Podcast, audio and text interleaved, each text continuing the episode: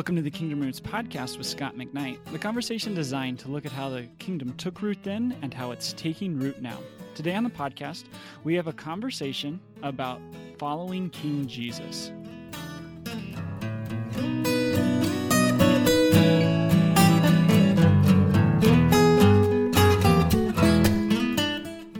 Well, Scot, we've got a special guest back with us here on the podcast. You know, of course, you've written a number of books, but we have Becky Castle Miller here with us who pulled a lot of that together to put it together into a kind of discipleship guide. I know she's got a lot to say about that, but um, could you just talk a little bit about what's this project and how this came to be?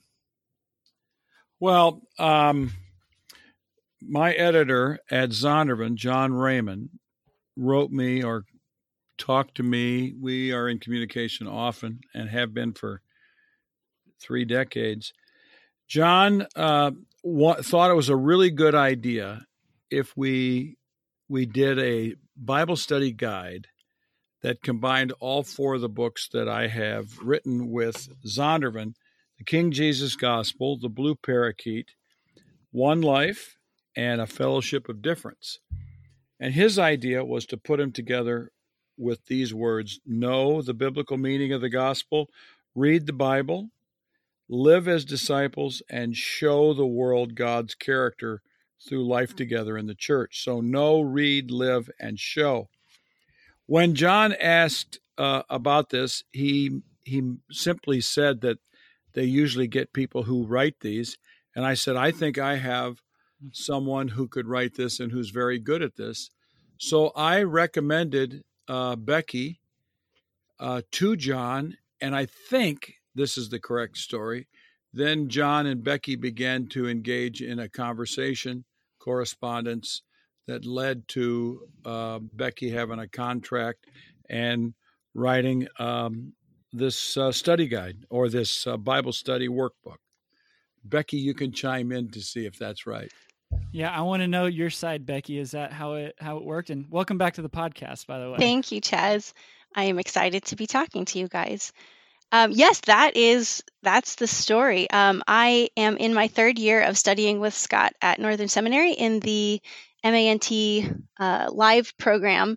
And Chaz, you and I are in the first cohort, so we're kind of the guinea pigs that's for right. Northern doing this live Kicking program. Uh, so I am studying with Northern in Chicago from the Netherlands. I've been here for seven years working at an international church. So um, when Scot messaged me about this project with Zondervan, it was midnight my time a year ago, and it was it had just become my birthday. And I got a text from Scot that said, "Hey, are you interested in doing a discipleship book with Zondervan with some of my material. And I, I, think he had barely sent the text before I was typing back, yes, exclamation marks. because I'm the discipleship director at my church and I love, uh, I love Bible study curriculum and making the Bible practical for people in the church. So I was just thrilled to hear about this project. Um, and I had actually floated the idea to Scot a couple years ago. Hey, Scot, have you ever thought about doing a discipleship curriculum? So I was really thrilled that Zondervan also had that idea and wanted to to work on this. So yeah, I talked with John Raymond uh, on summer vacation last year. I was at Noordwijk on Zee, which is up further north in the Netherlands on the ocean, and I shooed my whole family out of the hotel room so I could have this Zoom call with John. Because um, this is my first published book, and I couldn't believe that I was going to be talking with the vice president of curriculum development for Zondervan. That was so exciting. Um, so we talked about it. John liked my ideas. I loved his heart for the church and for discipleship. We were very much on the same page about what discipleship is and how to use Scot's material to turn it into a discipleship curriculum. Um, so that was when the project launched. And almost a year later, in April of this year, uh, the book was released. Wow. It was April 16th, right? Yeah. When yeah, was it? April 16th? April 16th, yeah. Yeah. That was actually my birthday. So this book's awesome. got a lot involved with birthdays. Happy birthday, Chaz. well, when Becky uh, first um, became involved at coming to Northern to do the Northern Live program, one of the first things I remember about you, Becky, was doing a Facebook Live, I think. Mm-hmm. I didn't know what that was about uh, discipleship. Mm-hmm. Is that right? Yes. When I the summer before I started at Northern, uh, just a few weeks before I flew to the States, I was in the middle of working on a discipleship project for my church. And so I had taken some material from, I think it was from Navigators, and I was implementing that in our church. And um, there was a book called Personal Disciple Making by Christopher Adsit. And I was talking through each one of those chapters and each one of those concepts in disciple making. And so I made a whole series of Facebook Live talks that summer to work out this material. Um, and I think you saw those probably right when I was getting started at Northern. Yeah. Well, okay, let's get to this book. Becky, um, what do you think are some of the distinctives of the book? And then I want to ask you about how you um, let's say what you think is the um, what what do you think are the traits or characteristics of good study guides for people who are working in discipleship in churches? Hmm. Those are great questions. The distinctives of this book, I'll address that one first, is that it's theologically robust. I don't see a lot of people with doctorates in New Testament writing discipleship curriculum. So this book has sort of the best of Scot McKnight on following Jesus. Um, so each of the 24 lessons in this workbook have a 500 to 800 word excerpt from one of Scot's books. And I uh, actually, thanks to Scot, I use a CPen scanner Scot turned me on to this tool, and it is life changing for theology students and pastors. So it's a little scanning pen, and you just run it along the page, and it converts it to text in your laptop. And so I spent hours last summer at my library going through Scot's four books um, King Jesus Gospel, Blue Parakeet, One Life, Fellowship of Difference, choosing the excerpts that we would use for each of these lessons and scanning them in with my C pen. So there's this very robust, very theologically serious, but yet easy to read excerpt carefully chosen from one of Scot's books. So that's one distinctive. And then I took those readings and I developed each one into a week's worth of personal study and then small group study. And I've been the small group coordinator at my church for seven years and I've tried all kinds of curriculum. So I've looked at what I feel works and doesn't work. So I tried to take the best of what I've learned from small groups and put that into this group discussion guide. And then these Bible studies as well. So there's an actual Bible study. And some of it is just a few verses, and I tried to pull them from things that went along with your work, Scot. So, for example, when you're talking about Paul's gospel from 1 Corinthians 15, there's a study from 1 Corinthians 15 for the Bible study. Um, and in some of them, though, it gets more than a few verses. There are two lessons where in one you read the first half of Mark and then in the second one, you read the second half of Mark. And so that is actually pulling from what Scot taught us in the Jesus and the Gospels course, where we would sit down and read an entire gospel in an hour. So there are a lot of little things throughout the book that I've pulled from being in Scot's classroom for three years. So what I hope when we hand this book to people is that it's really their chance to sort of take a master class with Scot McKnight on discipleship. Because, for example, I have you open every lesson by reciting the Jesus Creed, which is something that Scot opens his seminary classes with. And we close with the Lord's Prayer in the book, just like we do in Scot's classes. So there's a lot of being in class with Scot in this book. So I hope that it gives people a little bit of a taste of a seminary class as well. So there's Bible study, there's prayer, and there's action. At my church, we try to focus a lot, and I know a lot of churches do this, on not just going to church on Sunday, but living out our relationship with Jesus by serving others. So there's action points with each of these two. So that's a distinctive because not all discipleship curricula has action points. A lot of it is just study and thinking. So there's action in these as well. Um, so those are some of the distinctives. Yeah, yeah. Becky, Very I think that I think that's so great. And uh, having been somebody who's had somewhat similar roles in leading people through um, material and, and, discussions, that action piece is so important. I would love to hear more your vision on how a small group that maybe say we meets weekly would be able to utilize this resource. You mentioned it briefly, but there's 24 lessons here. Mm-hmm. Is it each lesson is one week and then you come together and discuss or is it broken up in multiple lessons in a week and then mm-hmm. you come back together what does that rhythm look like that's a great question so each lesson has the personal study section and the group study question. So I would suggest that a small group does one lesson per week. So you could start in the fall and finish in the spring with plenty of time for missing weeks over holidays or people being gone on vacation, and you could still get it done in one academic school year. I know a lot of churches run their small groups on a like a September to May schedule, and this would work really well for that. So at home, you would read the excerpt from Scot's book. You would do your reflection questions on the reading, your personal Bible study, and you could do that in one day or break it up over several days, depending on how you like to do your Bible study homework. And you would take time to pray on your own, to do an action on your own, and then to do some journaling and reflection on your own. Then you would come together with your small group. And then there's discussion questions. So you discuss the reading, you discuss the Bible study so that you can hear from what other people in your group gathered. I love my Bible study group. I've been in a ladies' Bible study group for several years. And we have people, I would say, with 15 ladies in the group, there's probably 10 or 11 different nations represented. So I love when we come in and we bring all our different perspectives and what people have gathered from the Bible study. And I hope people will get a similar experience here. So they're sharing what they've learned uh, in their own study. And then they would do an action together as a group. Uh, and then each week has a different style of prayer because I wanted people to try different ways of praying for each other. So it's not just, okay, take prayer requests and go around the circle and pray for each other, but it's it's very different interactive ways Uh, of like standing and and praying kneeling and praying as well as writing cards or praying for each other in different ways. And so, some more interactive ways of praying. And then there's a rest section where I give a different angle on rest so that after they've done the group meeting, they would take time to have the spiritual self discipline of rest. Because I think that's something that Western culture really misses out on. We don't rest enough as a spiritual discipline. So each lesson has that as well. So I think you could do it over a school year, and I would do one lesson per week with a small group. I think one of the uh, when I when I looked over the material, you know, I didn't write any of the the workbook. Becky did it all. Um, uh, the only thing I wrote is the stuff that she used her C pen for.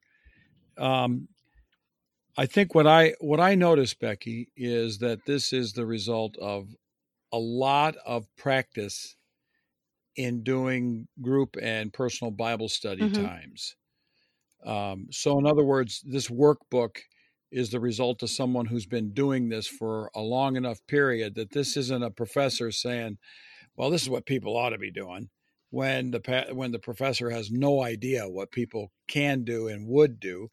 So, this I thought that there was a lot of maturity in the different segments and keeping it consistent from one lesson to another uh, is what builds the formation. So I, I think that was one of the secrets. But Becky, um, I'd like you to uh, reflect for a while uh, on your experience of, let's say, group studies and the materials that are available for people today and what you think is uh, is needed most in churches. Uh, I know that's a, a long, compl- complex sentence, uh, but I wonder if uh, you could just talk about your experience of of leading and working with other people in small groups in the in the direction of discipleship that's a very broad topic mm-hmm. uh, i want to talk about leadership development because that's really important in the work that i do um, pastoral care okay. and then curriculum those are probably the three main points I would want to make. Go. There you go. Okay. That's what we're looking for. I work very hard to develop my leaders. I look for people in my church who have a love for the Bible, who have the character of a follower of Jesus, who care about other people. And then I look for people who are excited to learn. And I I seek those people out, I pull them aside, and I encourage them to try leading.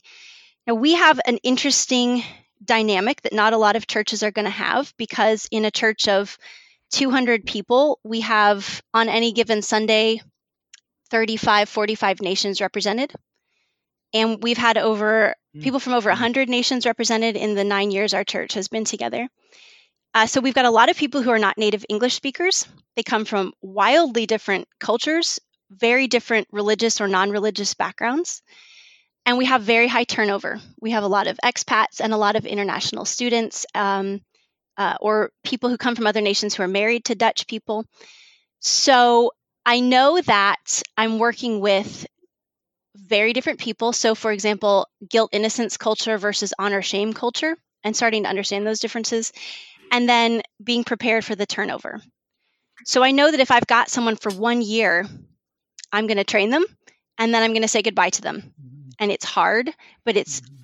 amazing because then they go and they take what they've learned and they bless another church and another community with it. So training leaders who are going to go out mm-hmm. is a mm-hmm. huge part of what I do. Um, and keeping the peace between people Becky, is, I, I, is a huge part. I I love that, and I think that's so essential that you guys have a uh, you actually see it as an advantage. I wonder if there's anything that you do in particular to celebrate that sending nature of the reality that people aren't going to be with you for a while, but as you develop a leader, is there anything you guys do specifically? We do. That? We're a very casual and laid back church. And it's important to us to put people up front, a lot of people, to give them the experience to do public speaking and leadership, and also that our people up front on a Sunday morning reflect the diversity of our church. Of course, this leads to awkward moments, but it also leads to beauty. So, whenever anyone is leaving, every few Sundays, we'll just ask, Is it anyone's last Sunday? We try to keep track of who's leaving when. And we just give them an open microphone to share what they've learned while being here, what the community has meant to them. And then people just come up to the front of the church and lay hands on them and bless them and we commission them and we send them out. And that happens every few weeks at our church. So that's just a regular part of our rhythm. Um, we also lead in teams. I will have two or three people lead a small group together so that when one of them leaves, the other one or two are prepared to carry on. So our groups don't drop when someone has to leave. So those are two things we do to deal with that nature of our church. Our church, Becky, is uh, is ascending church too, and I think I think our pastor Jay Greener said something recently about the number of former uh, church members at Church of the Redeemer who are now pastors, and I think it's in the 40s. That's exciting. Um, wow! Because we're near a seminary. It's it's not northern, so I won't mention its name or give its initials other than saying it's TEDS and uh, we we have uh, so we are ascending church too, and now ours isn't as often as yours, uh, but it's not at all uncommon for us, say in May, June, July, August, to send mm-hmm. someone mm-hmm. off, and we've we've been there like seven years, and uh, we've sent a lot of people off, and a lot of them come back. One time, we had an event of former um, former North uh, Church of the Redeemer people who are now pastors, and we had like a a pastors conference just for former pe- uh, That's people. exciting. It was pretty cool. That's very cool. So okay. So leaders, leaders yes. Leaders. So leader I train them. So every year I have to do a whole new leaders training every September when we launch our new groups because I have a whole new group of leaders every year, and I'm trying to get the returning leaders more involved in training the new leaders because I want them to learn not only to lead a group, but to train other leaders. So some of my leaders, I'm stepping up to that next level where they're training others now. So I train the trainers, which is really exciting. So we do a leader training every year.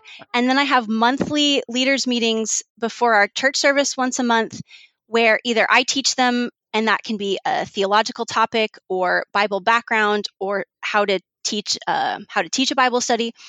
And for the past three months, I've had some of my leaders train the other leaders. So I would get together with them, talk about what they wanted to train on, help them prepare their training materials. But some of them have just done it on their own and they've done an amazing job. And now I'm talking about having like an, a 19 year old from Rwanda teaching 20 Bible study leaders what she's learned about building community in her small group. And she did, mm, Rita did an amazing job. So I love seeing them mm-hmm step up to that challenge. We had uh, one of our older Bible study leaders, he's from Belgium, and Luke just taught this past month on spiritual gifts and put together a whole spiritual gifts inventory and teaching so they can understand and use their gifts better. So we try to develop them as leaders. And then I also have a special class that meets with me and our lead pastor on Friday afternoons.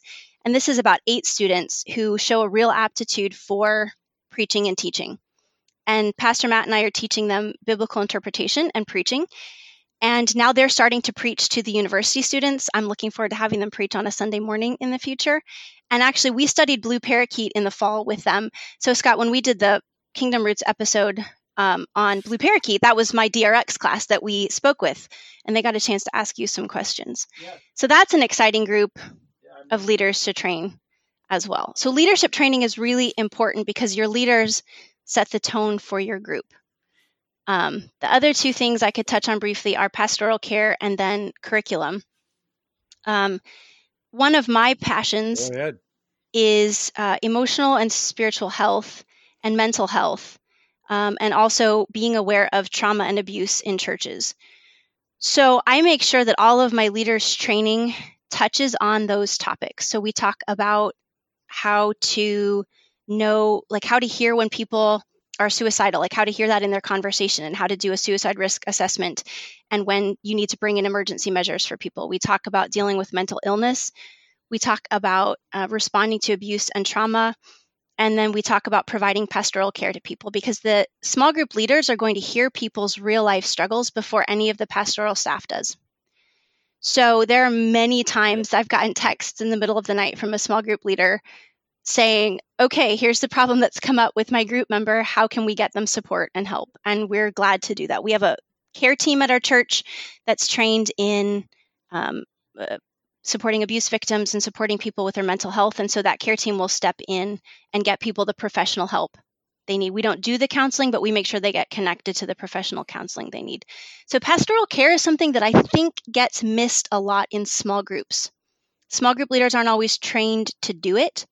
And I do have one short appendix in the back of Following King Jesus, and I appreciate that John let me put this in, but it's how to facilitate a small group study guide. And I did put a section in on hospitality and pastoral care because I think it's important for all small group leaders to be prepared for that, to really pastor the people in their groups. Um, did you have any questions on that? And Becky, this is interesting to me that um, that you think it is uh, not normal for, let's say, small group leaders to have a sense of pastoral care for the people in their group. I would have thought that that would be common. But is it more the case then that most uh, small group Bible studies or whatever, small groups, are more just um, a democracy of people getting together reading a book, reading a passage in the Bible, and talking? Well, I may have just offended hundreds of small group leaders all over the U.S. by saying that, and if I did. I apologize to them if they're saying no, we do pastoral care. Then I, I apologize. It's it's simply been my experience that in any of the Bible studies I have participated in in my life, I've had some wonderful Bible study leaders, but I've not seen any who were trained to respond to mental illness or abuse properly. Um, so those particular okay, so aspects. Another, yeah, so yeah, yeah, I know those are mm-hmm. passions mm-hmm. for you. Um, so I I think that that that element of pastoral care is absolutely critical for for small groups.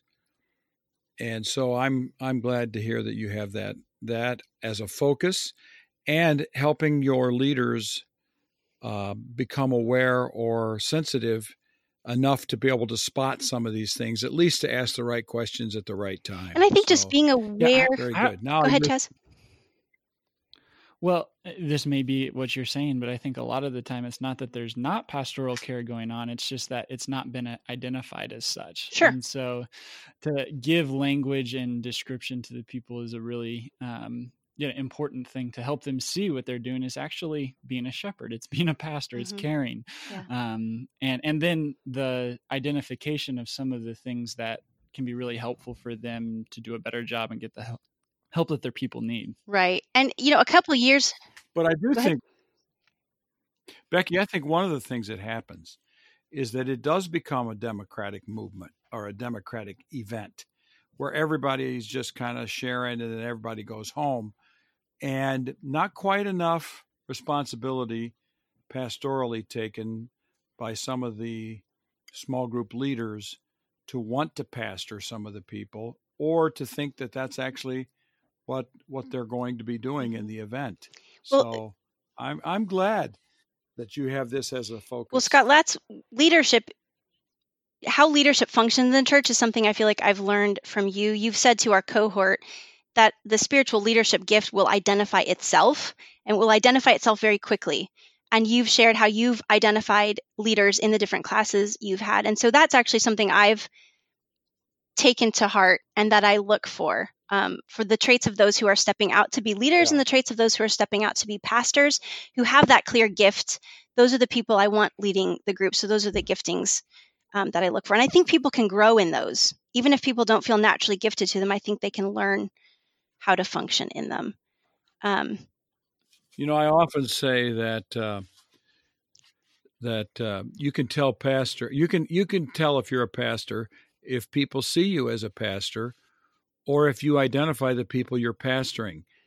Um, there is a little bit of a tendency in seminaries to think that I'm going to go to a seminary and I'm going to be taught how to pastor, and then I'm going to get a job at a church where I will practice what I learned in seminary. And there's some truth to the fact that your gifts can be enhanced in seminaries, but pastoring is a gift, and it it is not something that you say, "Well, I will uh, turn this on when I become a pastor." It is something that you are and something you do in every situation. So I, I like to say I've been on numerous trips with students, seminary students, to Israel and to um, the uh, the areas around Greece and Turkey, and those who are pastors uh, are pastoring on the mm-hmm. buses and they're pastoring at breakfast, and mm-hmm. you can see it. You can see the ones who are pastoring and the ones who are you know, being seminary students. I'll put it that way. and I felt so, that there, you know, uh, I appreciate my classmates at Northern who pastor me. There have been my classmates who have reached out to me, let me know they're praying for me or been a listening ear to me. And so I think that we pastor each other, and that's something I really like about our cohort. Those gifts do become evident. Yeah. Yeah, and this is the uh, a great cohort of uh, for me as a teacher. Mm-hmm to watch those kinds of gifts on display. Okay, now we have time for the oh, third. Right. Yes, third curriculum. curriculum. I curriculum. I'm not here to put down any other discipleship curriculum. I think there's a lot of wonderful stuff out there. And John Raymond and I talked about examples that we've seen of things that worked really well when we wrote this. Um, what I look for in a curriculum, having tried many different things, videos and books and topical studies and things, what we use on a regular basis at our church is a an organization called Community Bible Study, and they're in the US and in Europe and all over the world. And it's kind of people are more familiar in the US, I think, with Bible Study Fellowship. So, um, but I've served with Community Bible Study, and it's book by book going through the whole Bible. So a group can choose the book they're studying. So our whole church for the past few years has gone through the same Bible study together, and often our sermon series have gone along with that. So um, we're just finishing up this year the book of Acts. Our whole church student groups, younger people, and our multi generational groups have all studied Acts. Um, I like the CBS material because it gets people studying the Bible itself, not topically, but verse by verse, and getting them immersed in the story. And I like that it helps people learn to feed themselves spiritually. So, any curriculum that teaches people to feed themselves spiritually is one that is going to get my stamp of approval. I certainly hope we've accomplished that with following King Jesus. I thought I think it's got a lot of good meat and a lot of good guides for people even if people aren't familiar with Bible study. I hope it walks them through it well to help them learn and get into that habit of of doing Bible study on their own. Um, so really getting people into the Bible is a key for me. And one thing I like that we put in following King Jesus that I haven't seen in a lot of other curricula is a little bit of a creative element. So I tried to pull in music and art and video and journaling and creative writing and imagination. So, for someone who just wants strict Bible study, they may want to skip those elements. But for those who are looking for a more creative element, I hope it gives them a different way of approaching their devotional time or their relationship with God. So, like one of the prayer activities uh, has you put a coat on the ground at your feet and to picture yourself as um, at Stephen's stoning. Uh, and the coat being a reminder of Paul holding Saul holding the coats then at that stoning. And so there's this whole imagination exercise um, to get us living in the text and interacting with it in creative ways. And of course, I love costumes. So anything that has to do with like living out Bible stories is a big fun thing for me. So those are some of the things I like in curricula, and I hope that I've done a good job of putting into following King Jesus. Well, you have. You definitely have. Um, and I think that that element of surprise or variety and diversity and creativity is critical because I would be a one who would write something that would be the same every time. In fact, I've done this a couple times, and after doing it the second time, I remember saying to one of my editors, "I don't want to do this again because I don't think I'm good enough at this. I don't have creative juices for this sort of thing." And then uh, I've seen you operate, Becky, in more than one way in classes and everything else, and you are a creative person. Uh, and uh, to finish off our session, I, I will tell everybody that when our class toured Ephesus or, or toured Turkey and Greece, and then we went to Italy and Rome. Becky, I, I because Becky had written a paper on this, I asked her if she would would be Phoebe for the class and talk about the book of Romans as the letter reader and the letter courier for this. And Becky was all ready when we got to Corinth, and then we drove the bus over to Cenchreae, which is where uh, Phoebe is from. And uh, you marched off that bus and you figured out the lay of the land and where you were going to be. And you stood. Okay, now your feet weren't. No, water, I was up on the foundations, on the ruins, out in the ocean.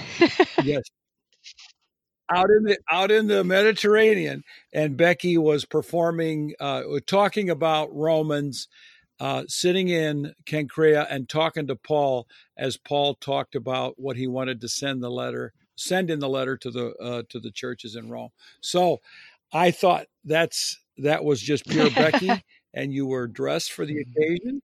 Um, in your uniform or whatever A you costume, call it, costume, so that you could perform that. And I think that that element, I mean, I know that people who went on that tour will never forget Becky as Phoebe in Cenchreae, but I, I also know I won't forget it because it was impressionable and done well, uh, which is your uh, characteristic of your work.